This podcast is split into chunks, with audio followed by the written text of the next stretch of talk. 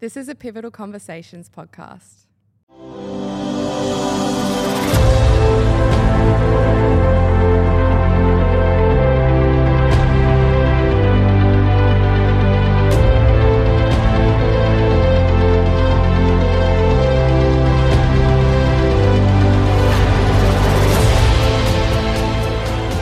Guys, welcome to the Pivotal Conversations podcast. I'm your host, Kyle Trainor, and on today's episode of the podcast, I will be having a conversation with the one and only Scott Goble.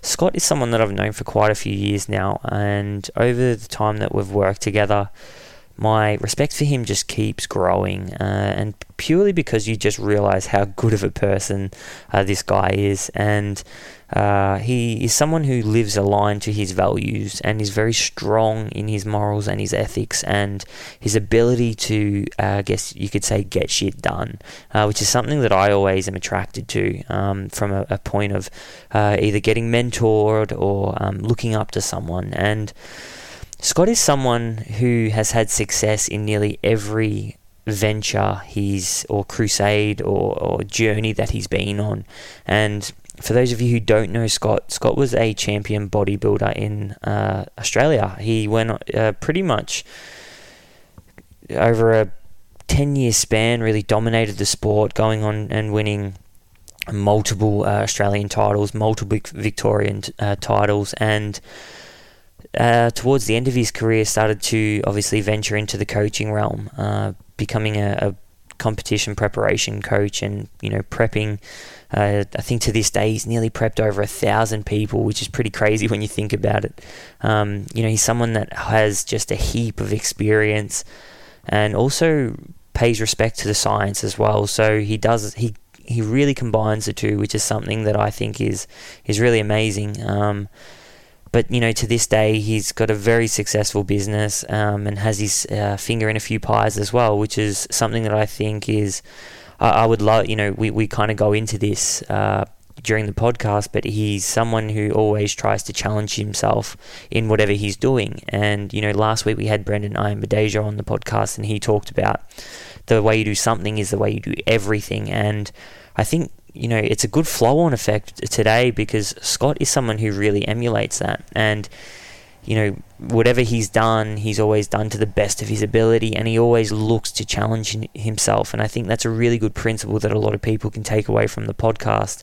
Whether you're in business, whether you're prepping yourself, whether you're doing both, whether it's in your relationship, whatever it is that you're trying to achieve right now, make sure that if you are attempting it, you're putting in your all and you're actually eliminating the things that you don't need. You know, so, you know, Scott's someone who's had uh, a lot of success in everything he's done, and he's someone that I'm so grateful to have on the podcast. I'm also very grateful to have him present for us in the PT Mastery program. He's a, a core expert that we have present quite regularly throughout the year. He's presented on uh, the skill of coaching, uh, breaking through fat loss plateaus, and, you know, also uh, competition preparation. So he's presented quite a few times for us on uh, within the PT Mastery program, um, educating personal trainers on not just obviously the scientific principles, but also uh, I think his ability to coach. And this really talks about him as a person. Is uh, you know he looks beyond the science, but he also respects the science, which I think is something that for those of you who are aspiring to be a great personal trainer out there is something that you really have to acquire along your journey and Scott's a great example of that. He's also a great person. Um, he has, you know, he's been very uh, generous with his time with me. You know, jumping on the podcast. Uh, you know, obviously uh, presenting for us. We're extremely grateful to have someone of his caliber uh, present within our program um, and educate and help take the PTs that um, you know trust us with with their their education and, and with their their business and with their career development. So he's someone that we you know we're very excited to have a part of the program and deliver to these guys. Um, He's also one of the good guys in the industry. If you aren't following him, go follow him. He's very funny across his social media, um, but he's very honest and he's one of the good guys. And during the podcast, we actually um, we kind of take a look at his journey and look at how it's changed and look at um, you know some of the principles and some of the mistakes that he's made, but also have a look at where he's gone as a person, as a coach, and we take a look at his journey as a whole and really dive into some of the principles that we think made him successful. So it's it's it's a really good conversation um, that we, we you know we we do flow pretty well. It was one of those times where you I looked at the clock and I was like, God, we're already an hour down. So I really do hope that you enjoy the conversation that me and Scott have. I really do hope that you get a lot out of it and um, would love to get your feedback as, as well. We're still in our infancy, guys. So, um, you know, our ability to um, grow this podcast and keep getting really, really great guests on is in your hands, and, and it's through the support that you show us. Uh, and you know, the more support we get, the better the conversations are going to have, and the more um, we can expose the podcast to some really, really great minds. And really, that's what this is all about. Because, as I said before, you know, I think conversations can be life changing, and you know, the more my goal is to deliver as many life changing conversations as I can to you that can really give you just an edge and, and really help you make better decisions on a daily basis, but also become better people uh, along the way. Um, so, as always, if you do enjoy the episode, please share. Please share it with everyone, and we can, you know, we can keep growing this thing together. And um, if there's anything you want us to cover, I'll be doing some uh, you know some uh, episodes where it's just me talking about uh, some to- some topics. So I would really love to hear what topics you want to hear. We're going to be doing some Q and A's and these types of things as well. And any other guests that you want to have on, let me know, and um, I'll do my best to to get them on and sort it out. We do have plenty of great guests coming up. Uh, so just let me know if you enjoy the episode, and I hope you have a, a good time listening. All right, man. Thanks for coming on. No problem. Happy to be here. Um, so sticking to the pivotal conversations uh, realm, um, what we're trying to do on this podcast is have really, really in-depth conversations about not so much like I've got a firm belief that I mean the scientific principles and all these things matter, right? Like, um, but I have a firm belief that it's there's certain things that make people successful and make people um, or like the characteristics, skills, strategies, these kind of things into that crossover between sport, business, relationships, all of these kind of things. So, uh, I was, you know, we've known each other for a couple of years now, so I wasn't, and I'm, I'm quite young, but so I. Are you implying that I'm quite old? not at all. It would not be at fair. All. No, not at all. But what I want to know if there's any difference in philosophies as Scott Goble, the coach, compared to Scott Goble, the bodybuilder. And we can kind of, there's a few different elements that go into that, but maybe not so much from the scientific point of view, but the work, the the, the philosophies that go into what made you a successful bodybuilder, um, and the difference between the ones that now make you a successful coach. Uh, there's definitely some similarities there because the work ethic is at the top of the list. Like I would consider myself a very hardworking bodybuilder, and now I'd consider myself a very hardworking coach. Ironically, as a bodybuilder, I was not a very good coach because I was very, very invested in what I was doing, and I wasn't nearly as invested in what my clients were doing. So as a result, I wasn't giving them the level of effort that I would now for a client, and I wasn't getting the outcomes that I would now. So there was some definite. Uh, well, certainly my coaching has evolved from from the competitive days. Now, for me, competing, I used to coach myself. Looking back on that and having coached hundreds, if not thousands, of people now, I would say that was a bad decision. Like even though I was well educated.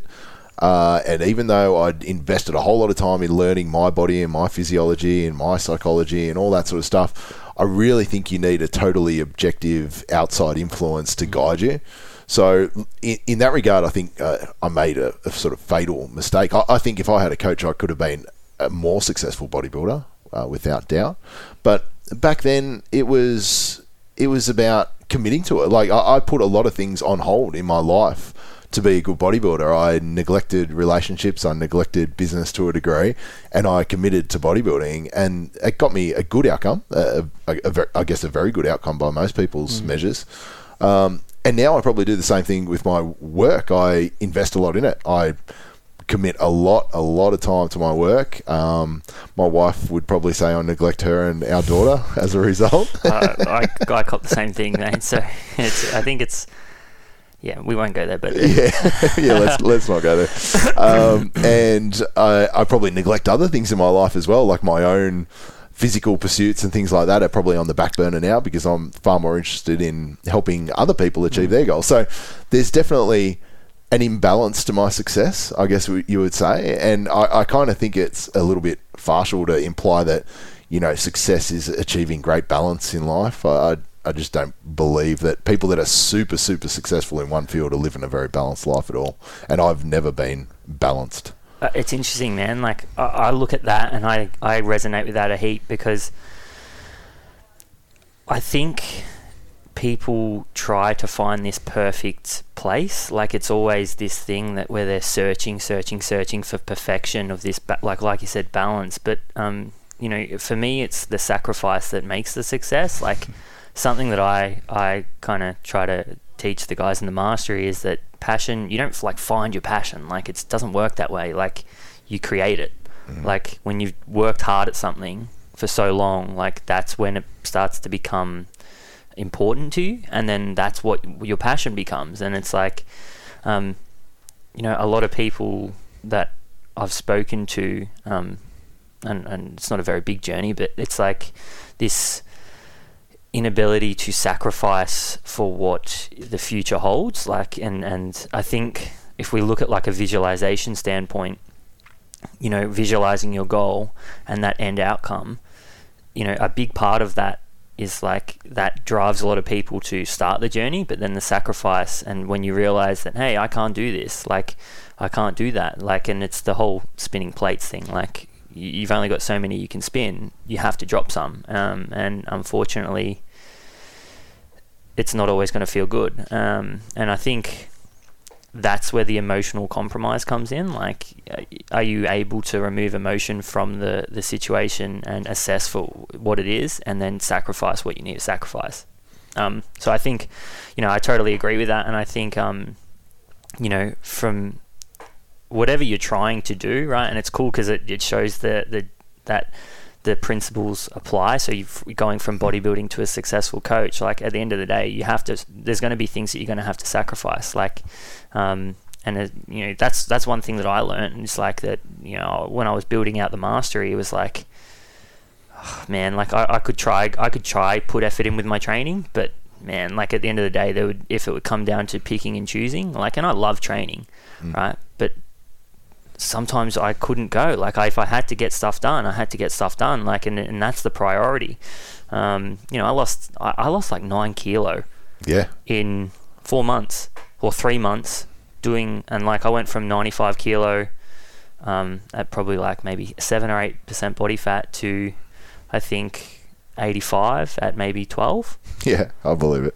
Like and and you know I think like people, you know, and uh, I mean, moving on from that though, it's it's kind of like there is some type of sacrifice there, and you will have to make it at some point, and um, you know, the hard work is a part of that, but then there's also the things that you're going to miss out on. Yeah, absolutely. It's just about where your priorities lie. When I was competing, my number one thing was the bodybuilding, and I, I used to question myself. I used to think, man, why can't I be as successful in other aspects of my life? Like I wasn't doing that well financially. Uh, I probably wasn't the best partner. All these sorts of things. I was just doing enough to get by in every category, except the bodybuilding, where I was investing everything into it. And I honestly questioned myself: What happens when the bodybuilding goes away? Am I, am I just kind of shit at everything now? Like because I'm taking the one thing that I'm really good at away, mm. and it, it took a little bit of a transition in order for me to take everything that I learned in bodybuilding and all the discipline and the work ethic and apply it to other things. Uh, but when I did do that and I just shifted my priorities, those other things just took off. So it is just a case of what's most important to you. And, and for some people, the answer is going to be different, obviously. And my family has uh, leapt up in terms of importance now that I have a daughter. So mm. I have managed to schedule time away to invest in her and things like that. So it, it's just a case of priorities, and if something's really important to you, you you're going to put time into it. And I've I've had the discussion with my wife as well because she's like, I don't like it when you're this stressed and this busy, and I and I had to explain to her, but I like it. like, Yeah. like I, it, this is important for me. Like, I, I need to feel this little bit of pressure, and I need to feel this little bit of stress in order to feel like I'm accomplished something and moving forward in my life. I, and I've always had that the expectation of a competition coming up or a ridiculous workload in a comp prep season or whatever it may be. Um, I like it. I like to feel a little under the pump and a little on edge, and I've got to be on top of my game in order to do well at these things. So, it's yeah, it's I don't know. It's it's an interesting mindset, but it took me a while to shift from bodybuilding to business, if you would call it that. Yeah, well, I think it's Luke Tulloch actually presented on uh, cognition with Jordan at, at the last um, workshop, and he talked about the skill of acquiring skills, like your ability to learn and, and adapt and, and kind of um, acquire skills. You know, that skill of actually acquiring the skill doesn't go away. Like, so, yeah, you may have been um, acquiring skills in regards to, um, you know, your bodybuilding career, but again, your ability to then adapt straight away once you left and um, obviously when coaching and, and even family becomes the priority your ability to just go okay that's that's what I'm going for now and then start acquiring skills within those fields or whatever you want to call them but I think that's really cool and that's something that um, I found really interesting because Luke talked about it from a performance standpoint so you know he talked about the nutritional side to performance but he more talked about um, you know cognition and how cognition can increase performance. Um, so that ties in. Um, but I found it, you know, one thing that I kind of um, uh, uh, bringing it back to the second part of that is um, when you did make the transition into being a coach. Or actually, we'll go back a bit. So, was there someone during your bodybuilding career, and, and something that you talked about was, you know, earlier on was having a coach um, you never had one. Was there someone that was your mentor back then, and it helped you kind of build these philosophies around bodybuilding and kind of, I guess, achievement? There really wasn't. No, no. I guess um, I just I just wanted to be good, and I, I like the responsibility falling on myself. I, I enjoyed the thought of me being 100% in control of the outcome, and that's the reason why I probably wouldn't get a coach. And it was a largely ego driven, perhaps. I, I wanted to walk off that stage knowing that I'd won this because of me and not because of anyone else. Uh, so there, there really wasn't. As far as the work, work ethic was concerned, there were other competitors which I knew worked hard, uh, and I wanted to work harder than them. And, and that was my mindset. Like the, at, the top of the sport, you know, Dorian Yates, uh, meticulous, incredibly hard worker at the time. He was beating guys that were probably genetically superior to him, and that was the way I thought I would go about it. I would just outwork people, outdiscipline people, outsuffer people, whatever needed to be done, I would do it. And I knew that my probably my greatest asset I figured out early was mentality because I would see other people and they would talk about how they cheated on their diet and things like that, and I knew I just never would. I would I would sacrifice sleep if I only had to get three hours sleep because that was my commitment to training, cardio, and work and everything else. Then I would exist on three hours sleep. If I had to just be ravenous hungry and wake up ten times throughout the night wondering when my next meal was coming, I would do that. It, it just whatever it took, I was willing to do, and I figured I, I just created this positive association to that suffering and, and everything else. And I just told myself that this is what's making me better than other people. And that was rewarding and gratifying in itself. Uh, so I just, yeah, I just carried that through. And even now, I, I sort of think the same way. Like when I get up at 5 a.m. to write programs, you know, and I've only had five or six hours sleep, uh, I think I think the same sort of thing. I think you know I'm working harder than other coaches, and I'm going to get all these plans done somehow, some way, and all my clients going to be happy, and they'll probably message me and say, "Man, you sent that to me at 5:40 in the morning. God, what are you doing? Get some sleep." Um, and I like that. Yeah, it's it's interesting. Like I feel like we're in a a period of time, not just in the industry, but in, in the world, where it's it's kind of like I don't know how to explain this, but it's like you've got people on one side or the other, where it's like hard work is like in that extreme hard work, right? Like, or there's the you know like the mindfulness and these kind of things, and I you know I kind of stand on both. Like I like to be in the middle with it. Like, um, I, I kind of talk about it, or I've talked about it previously, where it's like, you know, traveling at a four or a five, but knowing that I've got. Jordan said it perfectly. He's like, I know what a ten is because I've been to twelve Yes. like and that's just like that was really powerful for me to listen to because I, I kind of resonated with me, not from like a, a training standpoint. Like I've, I've trained hard, but I never went to the, the deepest, darkest depths with that side of it. But I know that, you know, there was times when I was creating the mastery where I think there was definitely a time where I didn't sleep at all. Like it got to three in the morning and I was like, I got to be up in two hours. I'm very strict on myself and when I get up. Like Yep. I, I was like my habits are my habits, and then I was like, okay, well, like, f- fuck it, let's go. And then went like all day the next day and got to about eight o'clock at night, and I actually felt okay. Yeah. But then the next day was when it like hit me like a ton of bricks. But No doubt. it's interesting. Like, what's your opinion on that? Like, and how do you think people can go about having both of those things um, with anything they're trying to achieve? Like the the kind of mindfulness, because I know that obviously as a coach, you would have changed slightly. Um, Obviously, hard work's still the forefront, right? Mm. Yeah, but absolutely. then the ability to be mindful and kind of look after yourself. I, I don't know. I don't know yeah. how to explain that side, but No, absolutely. A- And I think the answer is everyone's going to have to go about it differently because everyone else has their Mm. own sort of ratios that they need to be working to in terms Mm. of unwinding and winding yourself up. Um, I'm a naturally really low key, mellow kind of guy. So if you were to just take me, you know, without any stimulus, I need to be wound up. You, you need to fire me up and get me going in order to get the best out of me. Whereas there are a lot of people that are really, really high strung, and then they're going to have to focus on unwinding. You know, they're going Yeah, to have to focus on balancing themselves out. So uh, I can switch off pretty well. Uh, and I still train. I make sure I still train, and that is a really good escape for me. If you want, that's my meditation, uh, because at that moment in time, I'm only thinking about internal cues and things like that. I'm not not looking for external stimulus in any way, shape, or form. So I definitely have found that I, I need certain things to balance me out in that regard.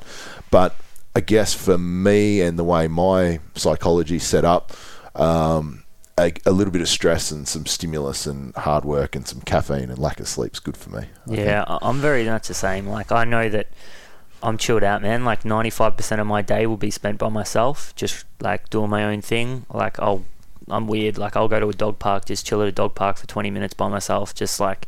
But then you know I'm the same. Like I need some type of stimulus, and I feel like I was going to ask this before, um, but how important? We'll, we'll, we'll, I'll ask the question. I'll elaborate a little bit. But how important do you think continuous goal setting or like you know, when you talked about when you were bodybuilding, like continuous competitions or having that thing there to stimulate you, and how important do you think that is um, from a progression standpoint? Um, whether, again, we'll, we'll cross it over from bodybuilding to business to um, whatever you're doing, but how important do you think that is? And, and just following on from that is, you know, I'm very much the same. I need that stimulus with work, but I also need that downtime. And for me, the downtime is sometimes training, sometimes it's not. Sometimes I like the one thing that I know is my downtime is going to watch the AFL Yep. because it's the one time that I can actually switch off. Sometimes I'm that wound up with work and I have that much going on, like that I can't turn off during training, and then that frustrates me. So I'm like, I'm here to train, and then for some reason I can't flick that switch. So AFL, going to the AFL is that one thing where I know I'm going there. And I will not think about work once. Like I won't even like check my my my girlfriend will message me like six times while I'm at the footy, and I'm just like I, I don't I check the, my phone after the game. Like it's like a four hour stint.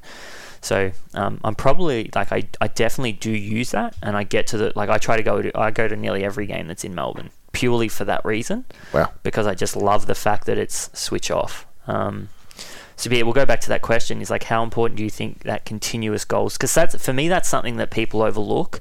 Like, and it's look, it's it's probably when you've got a comp, like it forces you to to actually look at the process, look at how many, you know, like we reverse engineer the goal, right? Mm-hmm. You have to in Yep. bodybuilding. Yep. But I think it's something that gets overlooked from a in a business standpoint, like from a personal trainer, right? If you're wanting to earn a, a certain income or you know get a certain result with a client or sorry a certain result with your business, like becoming a great coach and these kind of things, like. I feel like the goal setting thing is like, yeah, people just, yeah, I'll do this. I might do this this week, or, you know, yeah, it'd be nice to have that, or something like that. How much do you think that plays a part in progression? a massive part of it. Uh, and I think I personally feel like I'm kind of stagnating. If I've if I've got my business to a certain level and it's doing well and I'm okay, I'm financially comfortable and things are good, and it just stays that way, I'll I'll get the itch. I, I need to do something more. So I, I think the goal setting is critical. It's it's a massive part of my life, and it's not it's not even reaching the goal. It's having the goal there and striving for it, which is the best part of it. You know, it, it, it's funny how it works. So I'm always trying to improve some aspect of my coaching, and I'm in the process of diversifying my business now and looking into some other uh, avenues to you know market it and, and generate income and, and whatever else. So um, yeah, it's it's essential. It, like I mean, where are you going to go if you don't have goals? Like, mm. and where are you going to go if you've achieved your goals? Just yeah. stay put. It's not. It's just not a way I can live or go about. Yeah. well, just, uh, yeah. And the way I put it is like there's just a lack of clarity, right? Like the thing that excites me is like, hey, I can fucking actually do this. Like, mm. I could create this. I could like that I could definitely achieve that, right? And and like there's one thing to set a goal, but there's one thing to actually look in in depth of what it's going to take for you to achieve the goal. Like for me, I look at it something and I'm like, okay, like I, that's very scary. Like I could achieve that, but fuck, like imagine what I have to do to actually achieve it. Like mm-hmm. you know, uh, uh one thing that I can oh, hand on heart say is that since starting the mastery, oh, man, like I've had to grow and adapt and like just even managing how the mastery looks from an internal perspective of how it's run and then also looking at okay, well, if if I'm actually going to run this, what do I need to learn? What do I need to start to think about, right? And what what, you know, what, from there, what does it actually mean from uh, sorry, what do I actually have to start learning and then actually filling out from now until 12 months is exciting because I can actually look at what books I have to have, uh, what books I have to read, and what courses I have to do, where I have to start learning. And that's the thing that I'm like, yes, like, because then uh, you get to apply it as well, which is the cool thing. And I think like that's the thing that uh, when we think about training, that's the great thing is like uh, from a coach's point of view, and also if like I know that I've had a few coaches, so when you get the change and you look at what is necess- what you what you need to achieve over the next two weeks, you can actually pretty clearly see, okay, well, is this going to work? And does it work in the moment? And you can start to see the body composition changes and these kind of things. But for me it's the same thing with my learning is like you know i'll be reading a book like i read two hours every day um, like every morning. But then i'm having a conversation with someone and it gets applied straight away. Like there's just yep. I'm I'm making these connections in my head, which for me that's the exciting thing. Like I think that's the the, the process that excites me the most. The outcome is just giving me clarity. I know where to go. I can create this. It gets me a little bit excited, and and then you know obviously obstacles come and these kind of things. But um, for me, that's that's the exciting thing is that process of, of, of, applying it and seeing the changes and seeing the progression as it's happening. And then I'm always looking 12 months ahead and, and just kind of playing with what it's going to, you know, what I, what I need to do and, and reverse engineering it. So I think it plays a huge role. And, you know, with personal trainers, it's, or especially in business, because it's not something that comes natural to most PTs, like, yes, I'll go sit in a course all day and learn about physiology and, and all these kind of things. But then as soon as I start thinking about, you know, money, business, these kind of things, especially early on, like I just didn't want to learn it. I neglected it. Um, you know, as we all did early on. Yep. Like, um, but I just see a massive importance with it, obviously, for that, that clarity. Like, it's so easy to lose motivation with what you do for a living because you're doing it so often. And, um, yeah, I just see a massive, massive importance on it, on setting goals and, and especially going down that path. Um, to achieve what you want to achieve, to keep that motivation there, you have to keep resetting. Yeah, no, absolutely. And I think if you don't get excited about learning about your particular field and applying that knowledge, then maybe you're in the wrong field. Yeah, 100%. Uh, and it's very easy to say for someone who's in a job that they love, like myself, but. Yeah but I, you know, I truly do believe that. Like you, you should, no matter what you're doing, get some satisfaction out of learning new skills and applying those skills and being successful as a result of that. And if you are a coach or a PT, there's lots of different skills you can learn. It's not just physiology. You've got to learn how to communicate with clients. Mm. You've got to learn professionalism. You've got to gain experience, and it's probably that combination of knowledge, experience, communication, and professionalism, which is going to make you a great PT. Mm. Um, and that's a lot of the time when we rock up to the same courses together. um, uh, some of the time, it's not even so much learning the physiology. It's learning the way they deliver it. Because with with myself, I, I've gone to some courses and I've walked away and I've gone, man, I've paid twelve hundred bucks and I've learned one thing, but I've also learned how these other experts will deliver their message, and Mm. and it's often in the message delivery delivery that you get the adherence and the buy-in from your clients, and that's what gets you the success. It's Yeah. so it's That's such a good point. yeah, there's there's a lot to it. So I, I yeah, I, I steal little lines and analogies that people use and um, and if that makes it clear in my client's mind why we're going about something in a certain way, then that's made me look like a better coach, even though I've stolen it off, you know, George Yeah, well, Shallow it's like no one's reinvented the wheel, No. right? Like it's at the end of the day, everybody gets their information off someone. So like, and and I get a bit weird with that when people are like, "That's mine." That's you know, I Mm. said that. It's like, yeah, we're all on the same journey, dude. Like as long as what I'm doing and I'm relaying is is making someone else's life better, does it really matter? Like, not in my mind anyway. But I want to touch on that because I think that, like, oh man, this is this is cool. So, I believe that you've you know in any moment you've got an opportunity and like when I've presented in the mastery and and I just like there's little things that just like they crush me man like it just gets me frustrated is like seeing people on their phone and these kind of things and and like not paying attention and and just like it's I think that is so critical to the progression and also the mentality side in someone's career um, especially as a trainer is like you know when you've paid money to go see someone and you've got the opportunity to learn off someone who's probably world class right or they're, they're very good at what they're doing pay attention. Like every single second. Because like you said it might only be one line that you get out of that that that one line could mean like it could just mean the world it Could. could change everything Yep. right but it's that critical thinking of well i need like when i read a book man like I write notes on everything. Like I don't just sit there and read. Like I've got pen and paper, and I, I write as much as I can. After I'm done, I read it again, and then before I go to bed, I read it again. Wow. Right? But that's for me is like the like I would do the same if I was in a in a in a seminar. Like I would write notes on the things that I need that that catch my eye, but I would be listening 100% of the time. And it's it's funny that you said that because it's like that's the the critical thinking side of um, absorbing information and like you said you might only learn one thing from that seminar but that one thing could change everything. Absolutely. right? And that's why I like this this this podcast is called pivotal conversations purely because i know how important conversations can be right? Like your ability to be critical like that and that's that transfers over across everything. Like if you're you know there's one thing that i learnt the previous guest that we had on um, Brendon Ayanbadejo, he's a nfl player from the states. Like but his thing is like the way you do something is the way you do everything.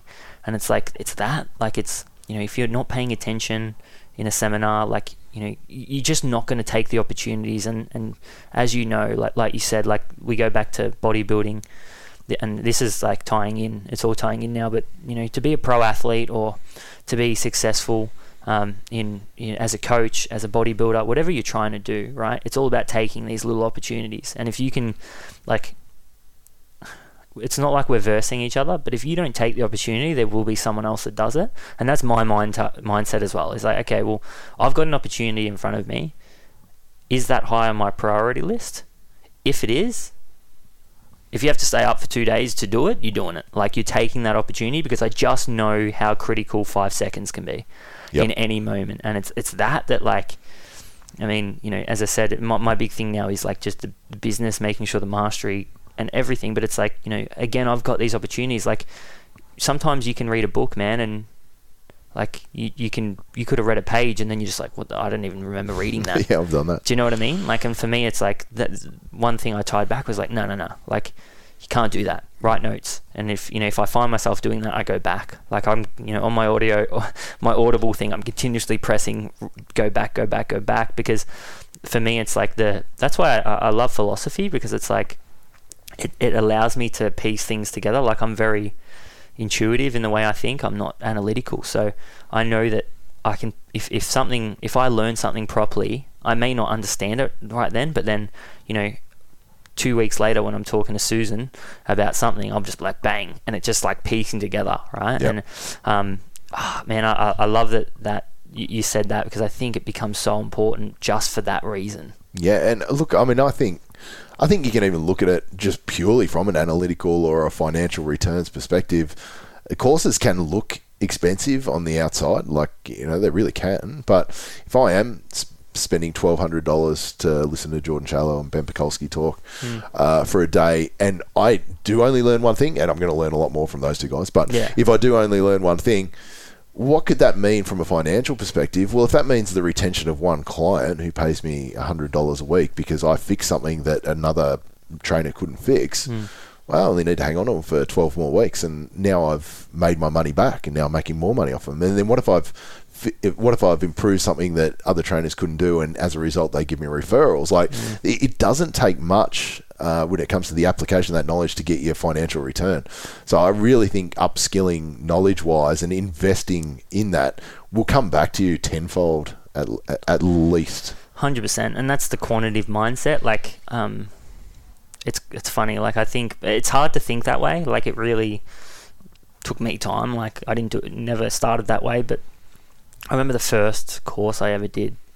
I think it was Sebastian Oreb's Mhm. Strength System One. Like, this was been six years ago or something. Um, like I, I just I walked away from that thinking I'd have learnt so much, but then I think you know within three months after that, my business had grown naturally, and I mean he just taught me how to deadlift properly. Yep. Like it was something that simple, and I was like, okay, cool. Like I've gone away, I've implemented it. You know, all of a sudden I'm putting up videos of people deadlifting.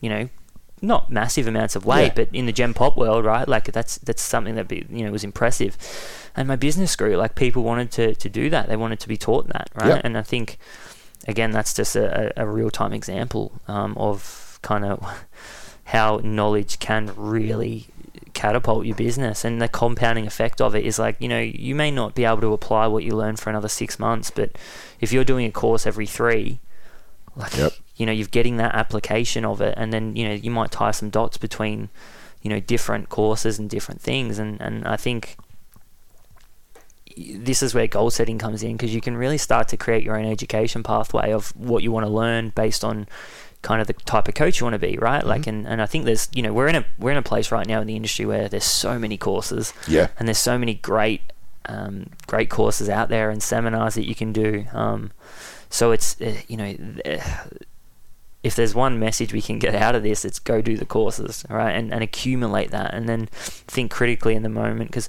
there's another thing as well and, and I'll like you, mentioned it before with bodybuilding and it's like the accumulation like you talked about not cheating on your diet right? It's you know it's it's because on the day that stuff matters Mhm. right? Like that's the that's the 10 right? Is like that on the day when you have to get on stage and you're either going to have a heap of confidence or you're not it's because you've accumulated. And that's like for me that's Yep. the the mindset that goes into a professional athlete like getting to that level um, or, or you know somewhat around that area or being getting to the best is is that's the it's the accumulation of those little critical moments. And I try to apply that in the way I think about business and, and progressing my career. And it's like okay well you know if X is coming to the country and they're presenting and there's someone that I believe I really want to learn off from a, a standpoint of I, I agree with what they say and you know just someone I really want to see. It's like you know I'm going to see him. Hmm like I will I will move heaven and earth to do so like you know and I did that. Like I, I'm pretty sure when I booked Sebastian Oreb's course back in the day I reckon I had I reckon it was my like the money I had saved like because my business Yeah. wasn't doing well then. Like it was just you know I think I was making like maybe $400 a week. Yep. right? And like I had saved like fifty dollars a week, and I was like, "Oh God, like you know, this is like I think it was like six hundred bucks or something." And back then, It's I was like, man, I was like, I was making, like, I was, like, I wasn't even making close to that, yeah. right? And and um, on a weekly basis, and I was like, oh shit, like, oh, should I do it? Should I do it? And then I did it, and then all of a sudden, I was like, man, I'm never questioning whether to do something like that again, and I want to get. It almost made me want to progress my business and my, you know, my my career further because I wanted to do more. Like I fell in love with like what it could do Mm. and, and what I would learn and just being around someone of um, you know that age where uh, you just learn a lot and you're also you're one of the thing that you also get to be around people that are li- like you, like Yes. that want to learn. Like that's something that's it's really cool as well. Like um, having the ability to to kind of be around people that are on the same crusade, and then you just network. You learn a th- few things. Like I learn a lot of things off people that I would just connect with. You know, from following them and following their business and see how they do things. Like you know, most successful people go to these things and and. I mean, I don't like to use the word successful, but it's like you know, most people that are doing okay in the industry, they, they're at these things, and like you Yep. can you can learn a lot just from following them and, and networking, um, which is really really cool. Um, cool. So, what are your what, would you say your main philosophies are now as a coach? Oh, that's that's a really big, broad one because they're constantly evolving, and, and I guess it's dependent on the, the client itself a- and, their goals. Um, I guess I would more so these days. I'll be prioritizing health. Like extreme bodybuilding is not necessarily health related from a physical and from a psychological standpoint. You you would find that most bodybuilders would have markers of eating disorders and you know emotional attachments to food and, and, and things like that by the time they get to a competition. And it's kind of ironic that it, the very things that will create good adherence are the very things that will create eating disorders when it comes to you know eating repetitively eating bland food all these things uh, following meal plans as, as opposed to if it fits your macros and stuff like that. And that stuff it, it has been proven that it's easier to adhere to that. Uh, so that's great for a competitive bodybuilder but it's also a good way to end up with an eating disorder. So, um, I guess for my everyday clients, I would be preaching um, physical and mental health when it comes to their, their approach and giving them that, that flexibility so that they can be normal functioning members of society as well as achieving their goals. But at the same time, uh, I've got a lot of high end competitors. I've got people which want to be the absolute best in their field, and that's going to take a- a step back in in that regard. Like you, you're going to have to be unbalanced and perhaps even unhealthy for a period of time, and then just be aware of what it's going to take to get you out of that situation. Um, so I guess yeah, my, my philosophies are constantly evolving. Mm. I used to be a very physiology physiology based coach. I, mm. I, I was science. This is it. This is how you do it. Do it. And I wasn't really interested in the psychological cues and things like that that made mm. people buy in and be able to carry it out. But now that I work with a vast array of people and they have far greater differences in psychology than they probably even do physiology, and there's still a f- large physiological variance. Um, I'm becoming more and more fascinated in that and, and how I can get people which are invested in different things and uh, motivated by different things to get a great outcome.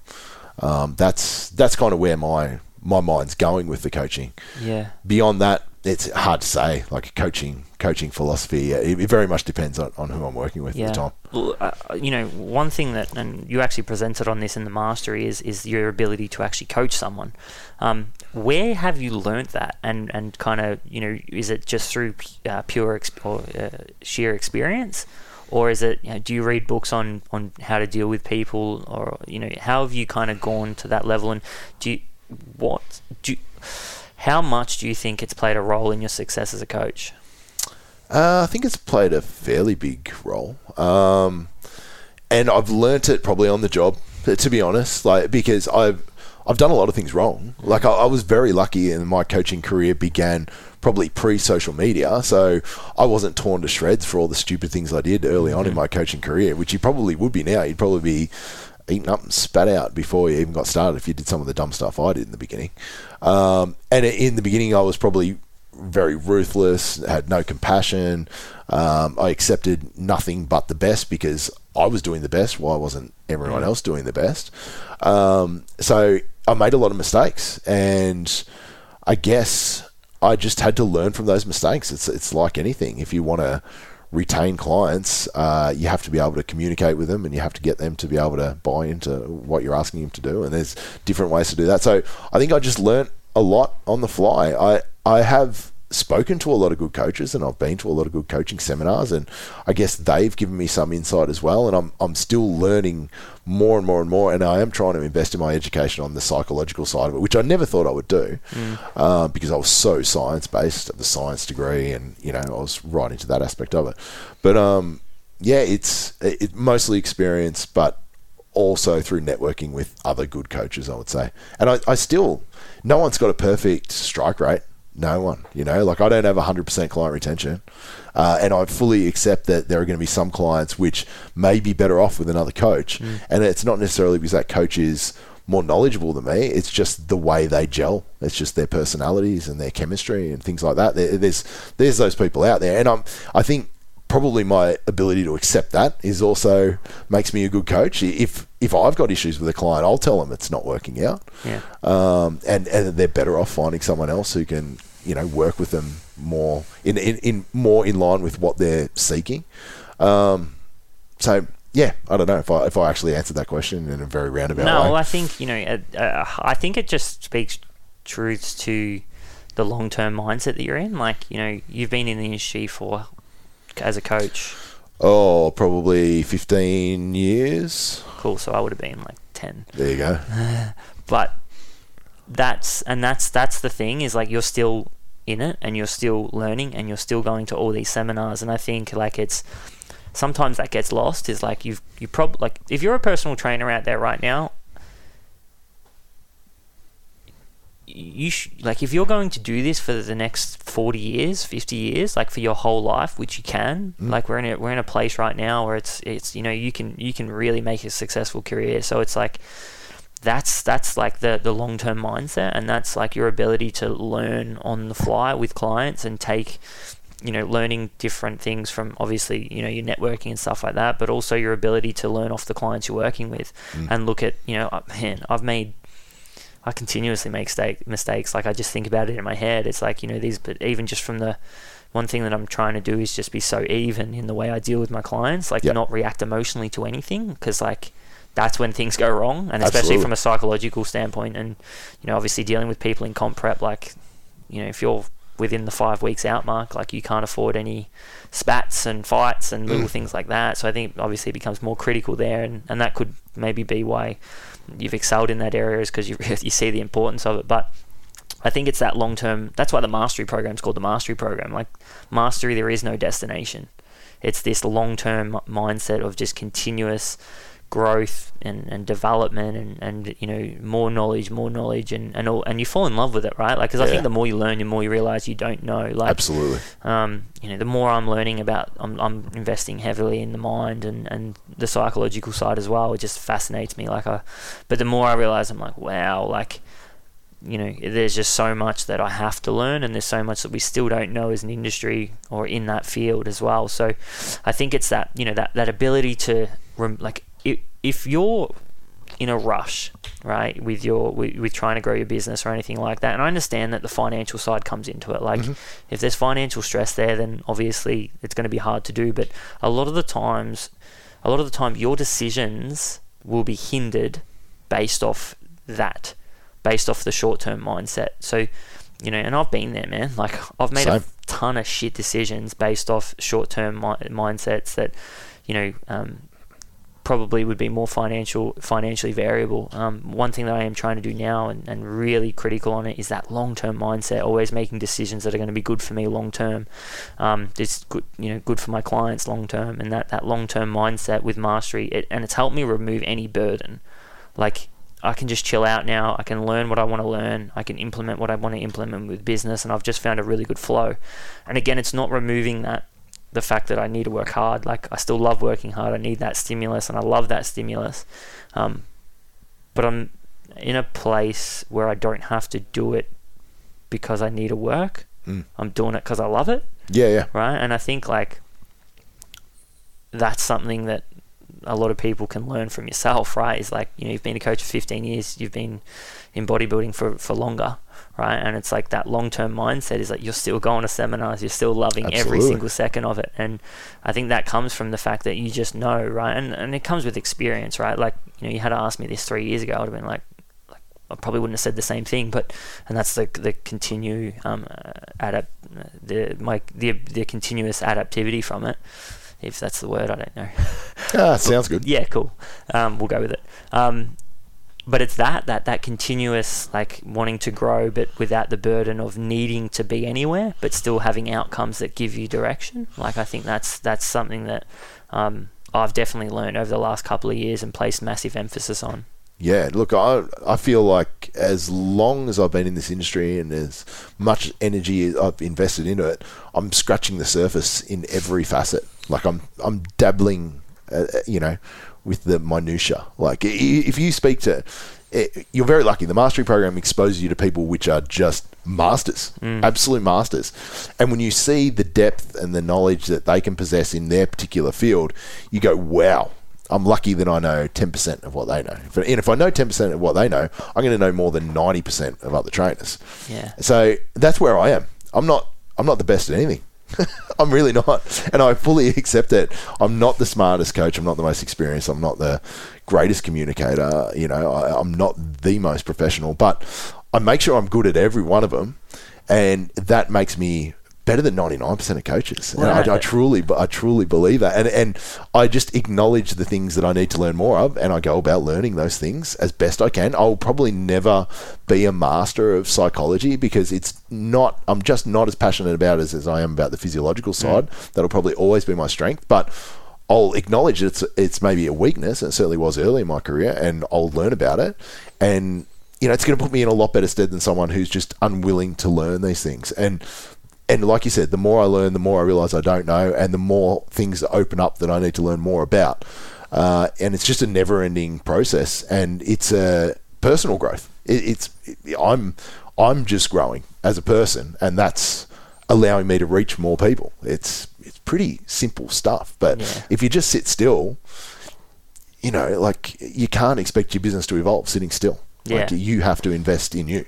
Yeah, hundred percent. And and you know something that you you said before is, um, fuck, I just lost my chain of thought. But it was more around, like the, the internal part of that. Like you know the uh, instead of placing emphasis on everything that's external to you, right? Like money and these kind of things. Like just man, all I'm all I care about right now is the fact that I get to read for three hours every morning. Like yeah. that's the best part of my day and it's because it makes and when I don't do it I feel a bit I get a bit edgy right? Because I don't feel like I'm progressing. Like it's and that's where I find my progress is my just a, my ability to learn on the fly and, and doing things like that um, becomes really really important. Um, and I just remembered what I what I thought about before. It's you you know you you are an expert to someone right? Mm. like you you know um, a lot of the time if you get caught up in um, comparing yourself to these people that are you know maybe you know a little bit further down the line than you you know um, it can stop you in your tracks because you know you you are placing judgment on yourself and for me it's like well you know at the end of the day whether you you could be someone who is been in the industry for six months like and but you are an expert to someone yeah, right? and absolutely. you can help someone and and you know like again it's like creating that education pathway on from where you want to be right? Or like the type of coach you want to be is just like, yeah, cool. Just focus on the clients you have, focus on the people you are an expert for and you can help, right? And that's how you kind of create the consistency and that that standard of what your business represents, mm. but always strive to be more, right? Always strive to to learn more, to educate yourself and start to mold yourself into the coach. Like from a very uh, from very early on when I really started taking my business seriously, was purely off the fact that I had a conversation with my stepdad, Kevin, and you know, I, I kind of looked at what the mindset did. Like, I didn't have a strong mindset, I, well, if that's even what we want to call it, but I just I didn't have this mentality of progression and wanting to do and be more. And it completely changed when I just had this like little conversation with him. And then I was like okay well there's something here right? So then now it's like it's you know I, I've still obviously learned the physiology and I learn all of that stuff because I have to mm-hmm. right? Like but my passion is the psychology. It's like how can I get people who, and I actually pride myself on getting people that are in probably um, that are the furthest away from achieving their goal. Like I love the getting someone who's that far away from their goal and then changing their psychology and getting them to think in a different way and then they can start achieving it like what their goals are. Like that's the type of client I seek out. Probably not a great business model but you know what I mean? But I love it right? Yeah so. and, and it's funny because as you educate yourself in that field you will just attract those sorts of clients and that's the way your business will evolve and it'll involve evolve down your sort of passion. And I, I'm the opposite. If you look at my client base you would say they're all fairly rational unemotional, mm. scientifically driven. I've got some pretty hardcore clients, and that's just because that's the direction I've driven myself and, and I've driven my business, and as a result, I'm have a, a client base that I love.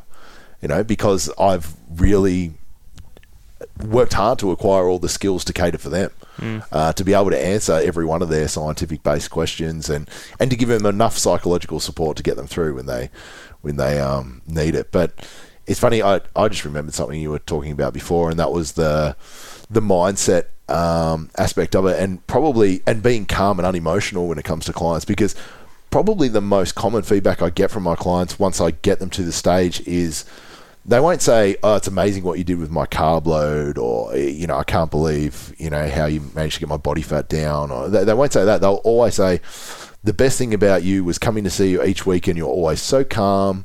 And you were always, I always left there feeling much more at peace with how, how everything was going because as complex clients, they work themselves up into this angsty type situation where they're really kind of walking on eggshells the last few weeks. And I think um, it, that that that aspect of it, like if if a client isn't going well, I will look at them and I'll know they're not going well, and I'll know they're behind schedule. But it's just the message that you convey at that point of okay, all right, we- we're not exactly where we want to be, so these are the changes we're going to make, so we get you exactly where you need to be in a couple of weeks' time, and this mm. and that and that. And they've gone from going there, oh, I'm fat, I'm never going to make it, it's a nightmare, to all right, these are the steps I have to follow to get to where I need to be. Like it's just, it's really, yeah, it's it's funny how the delivery and just that unemotional uh, approach to it can really really help people. Yeah, well, and I think if you know, like it's it's there's two sides to that. There's you know the ability for it to help other people, but there's also the ability for it to help you make better decisions,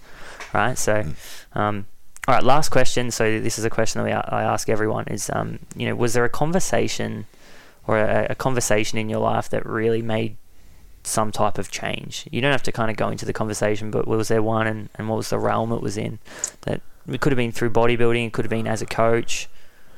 Yeah, look, uh, there was strangely there was one conversation that leaps to mind, um, and it was during a particular phase of my life where I guess you could say I was pretty unhappy. I was pretty unhappy, like, and it was despite the fact that I was achieving certain levels of success as, as a bodybuilder and and things like that. I was really unhappy, like a like a don't want to get on the you know depression train or anything like that. But I was probably clinically depressed. I, I mm. really was, and I I don't know why. And someone was saying to me, "You've got." Nothing to be depressed about. Look at your life, look at your job, look at your body, look at this. You have nothing to be depressed about. And if you keep seeking something to fix your mindset and never actually look at your mind and just choose to be happy, you'll never be happy. Hmm. And I just, it, I have no idea why. They, they literally just said you have to choose to be happy if you want to be happy. Hmm. And from that moment on, I invested in my internal thought process. And whenever it went negative, I turned it positive. And I just built up these psychological habits to make me happier. And now, if you were to get inside my mind, you would think this is a sickly place of joy and there's rainbows and puppy dogs and whatever else. Like it's a very happy place, my mind. And I made it that way. I- Like I literally did. It, it went from a very unhappy place, a very dark place with a lot of negative self talk that was significantly holding me back in absolutely every aspect of my life to a brain that tells itself how brilliant and funny it is all day. You know? Yeah. Like well, I think that just it emphasizes the significance of um mindfulness, right? Like Mm. it's just you know it doesn't matter. Like I think sometimes we think it has to be done in a certain way. Like it doesn't. Like mindfulness is, you know, I know there's there's three steps to it. It's one is obviously being conscious of the thought, identifying the thought, Mm-hmm. um, reattributing it. So kind of moving it away from the, the the self, if that makes sense. Like, and then the third part is changing the habit. So when you think like that, you need to be able to consciously identify it. Be like, eh, you, you know, I, I use the alter ego, so I call myself Carl. Like, and I, yeah, like it's funny because I like I fucking hate the name Carl. Like, Yeah. sorry to all the cars out there, but it annoys me, and but it makes me laugh because I'm like sitting in the shower being like, "Shut the fuck up, Carl!" Like, Yep. but it's funny, but it's like you know that's just a concept, and then oh, you know, you can use a habit to um, you know re from a neurological standpoint, like I've actually researched this, you use a habit to change the circuit Mm. and the pathway and the gating through the actual brain, which is it's really cool. Um, Yeah, I never, I never would have believed it because I knew again, I was a science guy. Physi- physiologically, I knew I could change my body, but I didn't. I thought my mind was just the way it was. I mm. thought this is the way it is. I'd just talk myself down. I'm mm. just upset and angry and whatever else. And I and the revelation that you could change your mind, which in turn could change every aspect of your life, was mind blowing to me. And it was, it kind of even the person that delivered it to me was like I shouldn't say nobody, but but it was a really it wasn't someone I looked up to. It wasn't anyone of significance in my life. They just kind of blurted it out, and it was probably the the most profound thing that's ever been said to me. Yeah, well, and I mean, like, most influential. Yeah, Pivotal conversations, man. Yeah. Like it's it's crazy. Like five seconds can change everything. yeah. It's cool. All right, we're going to wrap it up there. Um, thanks for coming on, man. Pleasure. Um, really cool conversation. Uh, I think they're going to like it. So, um,